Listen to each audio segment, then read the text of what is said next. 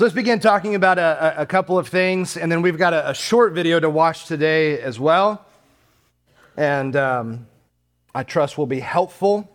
Last week, we, we took kind of a big overview of the, the creation of the entire universe, God's unlimited power demonstrated in his acts of creation.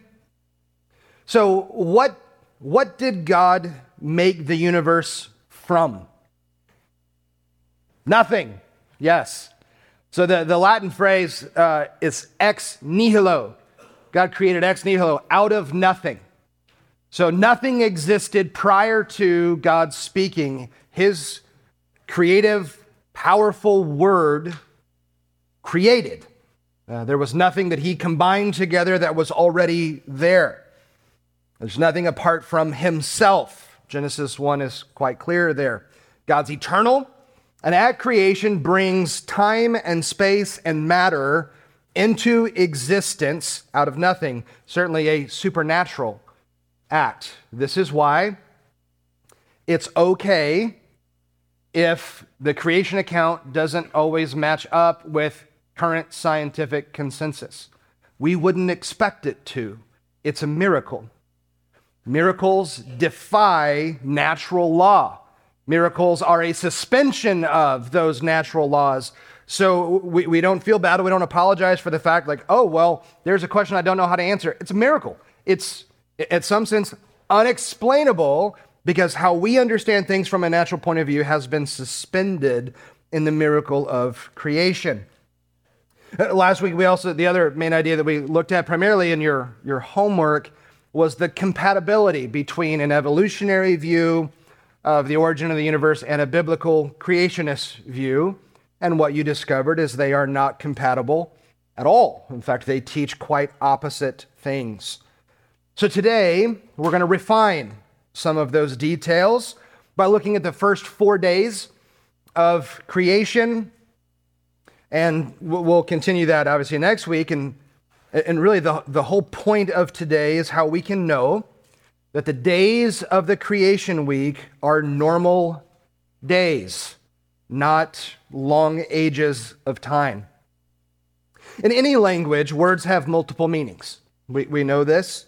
Uh, if you look up the word run in the dictionary, you will find in its verb form alone over 40 different definitions for just one small word like run not to mention its use as a noun or as an adjective. So here's the example they give. If a woman said, I got a run in my stockings while I was running to the store where I had to run my eyes across the shelves to find what I was looking for, you would know exactly what she meant when she said that. She uses the same word in three different ways in one sentence, but you know exactly what's going on when she does so. So I'm going to read a few passages of scripture to you the references are listed on your handout. And in each of them, you're going to hear the word day. And you're going to u- hear it used in different ways. And we'll talk about how, how do you determine how to understand that particular word. Genesis 35, 28. Now, the days of Isaac were 180 years. Well, that's referring to a past period of time. 180 years with the word day or days. It's the lifetime of Isaac, a specific length. Leviticus 9 1. On the eighth day, Moses called Aaron and his sons and the elders of Israel. Well, that's referring to a 24 hour period of time. It has the uh, what's called an ordinal number eight to indicate that it follows the previous seven days. So day means 24 hour period of time. Numbers 11:32.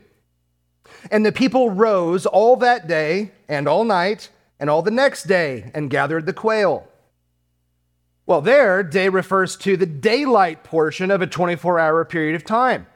Day as in contrast to night. Jeremiah 5:18. But even in those days, declares the Lord, I will not make a full end of you. Referring to a future age or a time period with no specific time frame in, in those days somewhere to come. So you've got one word used in multiple ways in the Bible. So when it comes to Genesis 1, that uses the word day multiple times, how do we then understand what it means? So we'll watch the video first, then we'll walk through Genesis 1. Go ahead and hit play.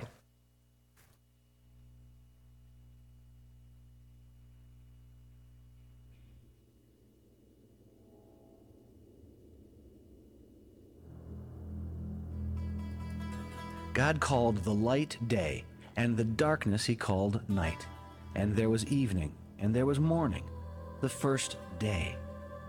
But what does the Bible mean by day? Yom in Hebrew, 24 hours or something else, an era or millions of years perhaps. The, the, the key is the context around it. Yom is the uh, Hebrew word for day, and uh, it's very much like the English word in its flexibility. When I look at the, the context there of Genesis 1, uh, it looks just like a 24 hour day. God is setting up, just like He does everywhere else in Genesis 1, He is setting up the world as we know it today.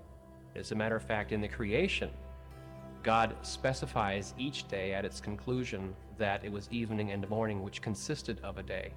And so when I see phrases like evening and morning, the first day, and so forth, God is simply structuring days just like we see them today. The word yom, or day, comes up often in the Bible. In Exodus chapter 20, for example, the text says that in six days the Lord made the heavens and the earth. Let me read it to you right out of the book of Shemos, sometimes known as Exodus in the Torah. In English, it says, Remember the Sabbath day to sanctify it. Six days shall you work and accomplish all your work, but the seventh day is Sabbath to Hashem your God.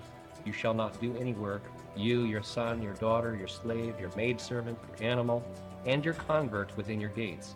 For in six days Hashem made the heavens and the earth, the sea, and all that is in them, and he rested on the seventh day. There's really little controversy about what the word day means when you get outside of Genesis 1 when you look at a passage like that, it, it seems as if it's, it's almost certain that it's a six day, 24 hour day that's being talked about there. These words were actually written by the very finger of God on tablets of stone. You know, we say the Bible is the Word of God. That's true. And God moved men by His Spirit to write His words and so on. But Exodus 20 and the verse in six days the Lord made the heavens and the earth and the sea and all that in them is and rested on the seventh day and blessed the Sabbath day and commanded us to keep it holy and so on. That was written by the very finger of God. If we have a figurative day in the creation account, then the fourth commandment does not make any sense. How did Jesus understand the creation account? Did he believe that the days of creation were long eras or 24 hour days? The book of Mark, Jesus actually says he made the male and female from the beginning. That doesn't make any sense if the beginning was billions of years before he made them male and female. It only makes sense in the context of the creation week being a literal creation week of literal days.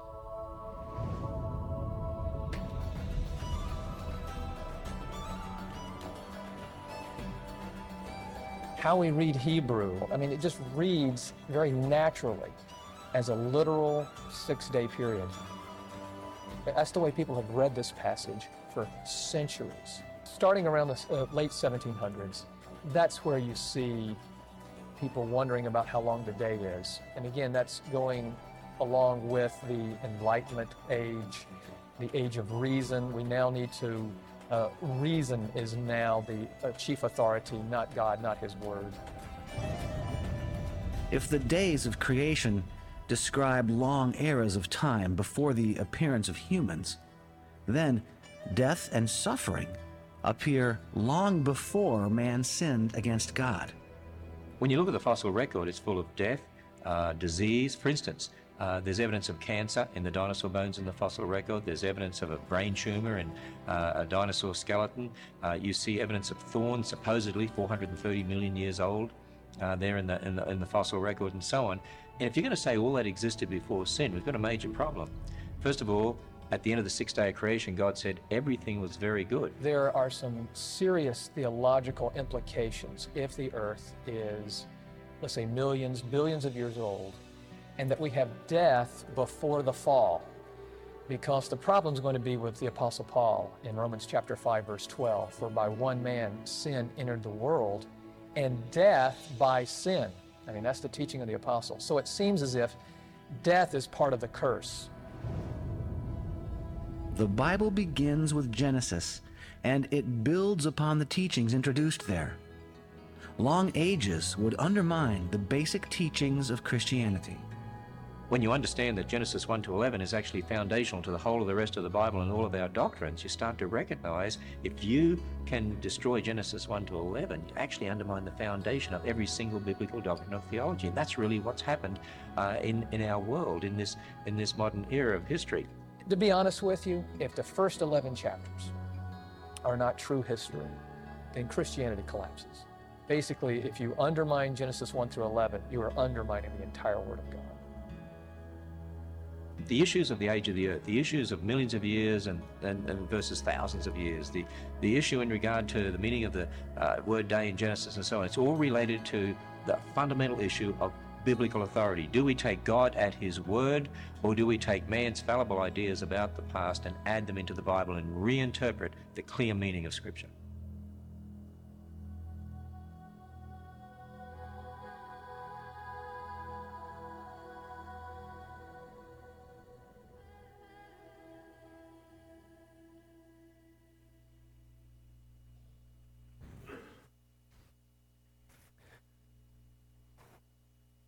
So, on the one hand, it feels a little ridiculous that we have to have videos that look like they're created in the 90s, right? That was super like throwback. Um, that we have to have videos and entire lessons on the word day means day. Doesn't that feel a little weird to you? But at the same time, because the word can be used in multiple ways, we have to understand grammar. We have to understand the usage of a word in its context. We have to understand how to read the text, how to understand it correctly lest we, we get it wrong, because there are dire consequences to getting it wrong. This is why it matters that we, we read this book correctly, interpret it correctly. Is it literal? Is it figurative? What, what are we talking about? So, the Hebrew word yom, day, has the different uses, even in, in the scriptures. So, turn to Genesis 1 if you haven't already. We've got some verses there. I just want you to look at them for a second uh, verse 5, verse 8, verse 13, 19, 23, and 31.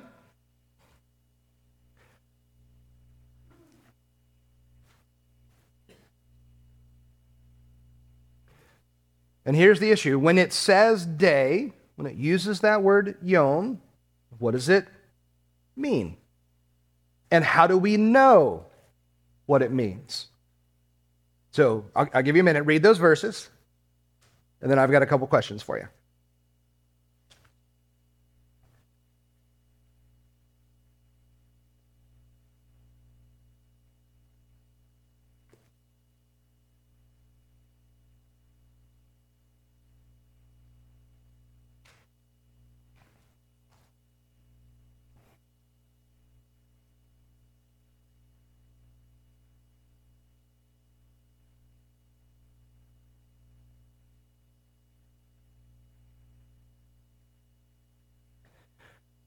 So we're obviously making the case that the word day means a 24 hour period of time when it's used in Genesis chapter 1.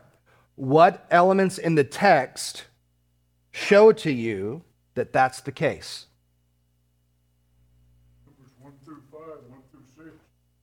Yes, the first day, the second day, the third day. So there's an ordinal number attached to it. How else do we know from the text? Yeah morning and evening. You know, nobody debates the usage of that. Morning and e- so there are clues in the text itself that help us to understand that's what this word means. Uh, how can there be an evening and a morning if that day is a thousand years? Again, this is where it comes from. You know, uh, the Apostle Peter uses this phrase and says, "Because to the Lord, a day is like a thousand years, and a thousand years like a day." So people will look back, oh, well, then that means that's what Genesis 1 says. So God didn't create the universe in six days, it was 6,000 years. Here's the problem with that Peter is using hyperbole. It's an extreme statement to help us understand God doesn't understand time like you understand time. He's outside of it. it is relative to him in, a way that it's, it's not relative to us. We live by seconds and minutes and hours and days and weeks and months and years and decades and centuries. We, we live by this reality of time. God does not live by that reality. So we cannot take what Peter says and implant it into Genesis 1. That's not how this works. That's an inappropriate way of reading the text. Is there anything in Genesis 1 that would suggest that the author intended you as the reader to understand the word day as meaning something other than a 24 hour period of time? Is there anything there? No, there's nothing at all. There's no hint in the text, there's no weird usage of other phrases. Uh, the absence of that and the presence of things like the ordinal numbers, evening and morning, points quite clearly to the fact that it's 24 hour periods of time. Listen, if you can believe in a God who raises the dead, you can believe in a God who created everything in six days. It's okay. You're not unscientific when you do that. If you believe in a God who can do miracles, you can believe in a God who can create in six 24 hour periods of time. It's okay. Uh, so, really, there, there's no disputing of the meaning of the word day, the Hebrew word yom, anywhere outside of Genesis chapter 1. No one suggests that Jonah was in the belly of the great fish for 3,000 years. You've never heard anyone say that, have you? It's three days. You've never heard that the Israelites marched around the city of Jericho for 7,000 years. It's only seven days that they marched around Jericho. It's only in Genesis 1 where the word day is questioned. Why do you think that is? Could it be there's an agenda with that of trying to fit millions or billions of years into the history of the universe? To do that, you have to reinterpret Genesis 1 that no one in history did until the 18th century. No one. Until they refer to the age of reason, the Enlightenment, when human beings decided we were smarter than God and decided, well, that's not reasonable to believe that God could create in six 24 hour periods of time. Reason would dictate that it's millions or billions of years. Well, good job in making your intellect the interpreter of God's word. Probably not ground you want to stand on. Probably you don't want to stand before God and say, I am the authority over your word. So, what theological dangers are there if we reinterpret Genesis 1 and say this is long periods of time? It's a day is a thousand years, or a million years, or a billion years. What are the theological implications of that? Throw them out. Huh? I still can't hear you. You're just wrong. Well, yeah, that's very black and white. Yeah, that's, you know, I like that. I'm glad my bluntness is, you know, infecting the rest of the church. That's, that's good. What other uh, theological dangers are inherent in that? Yeah. Yep, you have to, that influences how you understand science and archaeology and what's going on in the fossil record and how do you explain these things. What else? You have to work a really long time before you get to a Sabbath day. Yeah. Um, so, good point. You're, you've jumped ahead in my notes, so good for you. Uh, so you because you can see where we're going because they dealt with it in the video, Exodus 20. Um, it's, it's the Ten Commandments in Exodus 20. Again, as Ken Ham said, etched by God Himself into the tablets. So God wrote that. That that's significant. So the Lord created in six days and declared that you should rest on the seventh. Well, it really blows up your view of the Sabbath if you believe a day is a thousand years or more. So before you get a day off, Scott, 6,000 years you got to put in. So good luck with that. Good luck making it to your Sabbath. Uh, it, does, it, does, give you an appropriate amount of time to do a sermon. It, it does. Um, those of us who preach long, Um, maybe, maybe we need that time. Uh, and, and, that's okay. So um, it, it, you, you have to then understand Exodus 20 is different. That's not really what it means. So the Lord didn't really set aside the seventh day, there's nothing about it. So that means you don't get a weekend anymore. And you should be at work right now. Bye. Nobody's running for the door. Hmm. Yeah, convenient uh, how that works. It just doesn't make sense. The, the most important, they brought in the video Romans chapter 5. If you reinterpret Genesis 1, then the Apostle Paul was wrong in Romans 5 by declaring death came as a result of sin. Because if there's millions and billions of years before Genesis 3, where Adam and Eve sin, you have to discount the entire New Testament and all of its theology. Because there was death and disease and suffering for millions of years before sin even entered the picture. So, do you understand the implications here? If you say Genesis 1 to 11 is poetry, or it's metaphorical, or it's figurative, or it's just song lyrics, everything else goes away. Everything goes away. The faith falls apart, and you should go home. You don't have to go to work, you can go home because your faith stands on no foundation whatsoever, and it's all a figment of our imagination. That's a fact. Uh, so that's scary. You should, you should be fearful of that. Uh, it, it's the same argument Paul makes in 1 Corinthians 15 uh, that if the resurrection isn't true, go home. Let's eat, drink, and be merry, for tomorrow we die. That's a, that should be your worldview if Jesus didn't rise from the dead, because there is no hope for you whatsoever. And again, if you can believe in a God who raises the dead, you can believe in a God who speaks the universe into existence in six 24 hour periods of time. It is not illogical or unreasonable to expect that. So, th- this discussion about what the word day means is really not on the perimeter of your Christian convictions, it's right at the core. This matters and it matters greatly. It touches even to the very heart of the gospel, the gospel that saves you. Now, again, we'll continue to, to explore this and look at the, the various days of, of creation. You've got um, a lot of homework attached to your handout. You're welcome. Uh, a, a, whole bunch. And you're going to spend some time in Genesis 1. Uh, there's, there's a worksheet on the very back. You're just going to walk through the specific days of creation, what happens on those days, uh, what does the earth look like at that point. Again, you're just going to dwell in the text and ask some very pointed questions. What does it mean when it says there's an expanse in the sky? Uh, you know, how is that in other translations? What's going on there? The water separating from the water. When does light come into play? What's the source? Um, you're, you're going you're gonna walk through the details of these first four days and see how it all begins to make sense.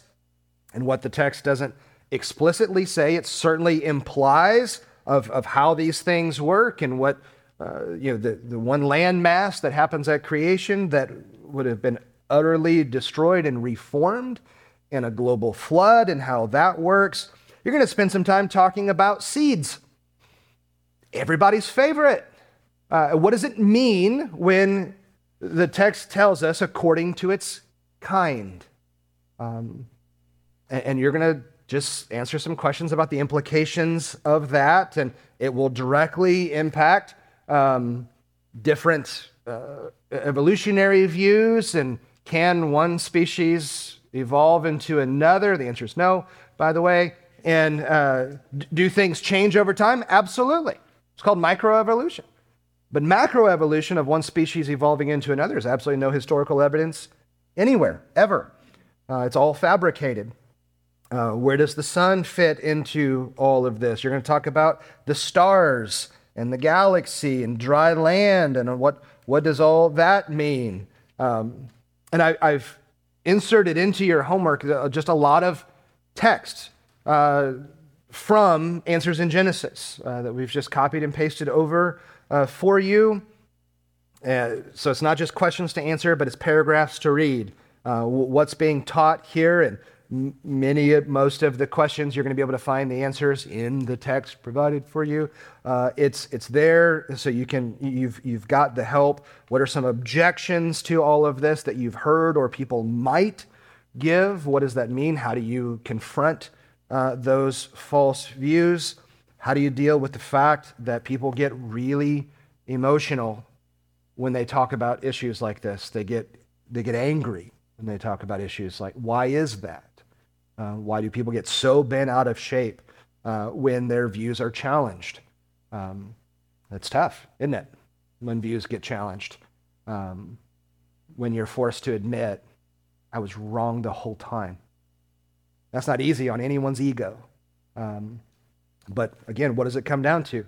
Who gets to win? You and your middle school science teacher, or God and His Word? Who gets to win? We've already decided who gets to win. God always gets to win. Um, he's never been wrong. He's never let us down. He's eternally faithful. He always gets to win. And what really, what is a Christian? At, at, a basic fundamental level, a Christian is someone who believes the Bible is true. That's what a Christian is. And therefore, you follow its implications and its applications. You, you simply believe the Bible is true. That's what sets you apart from all the other views that are out there. You simply believe the Bible. So,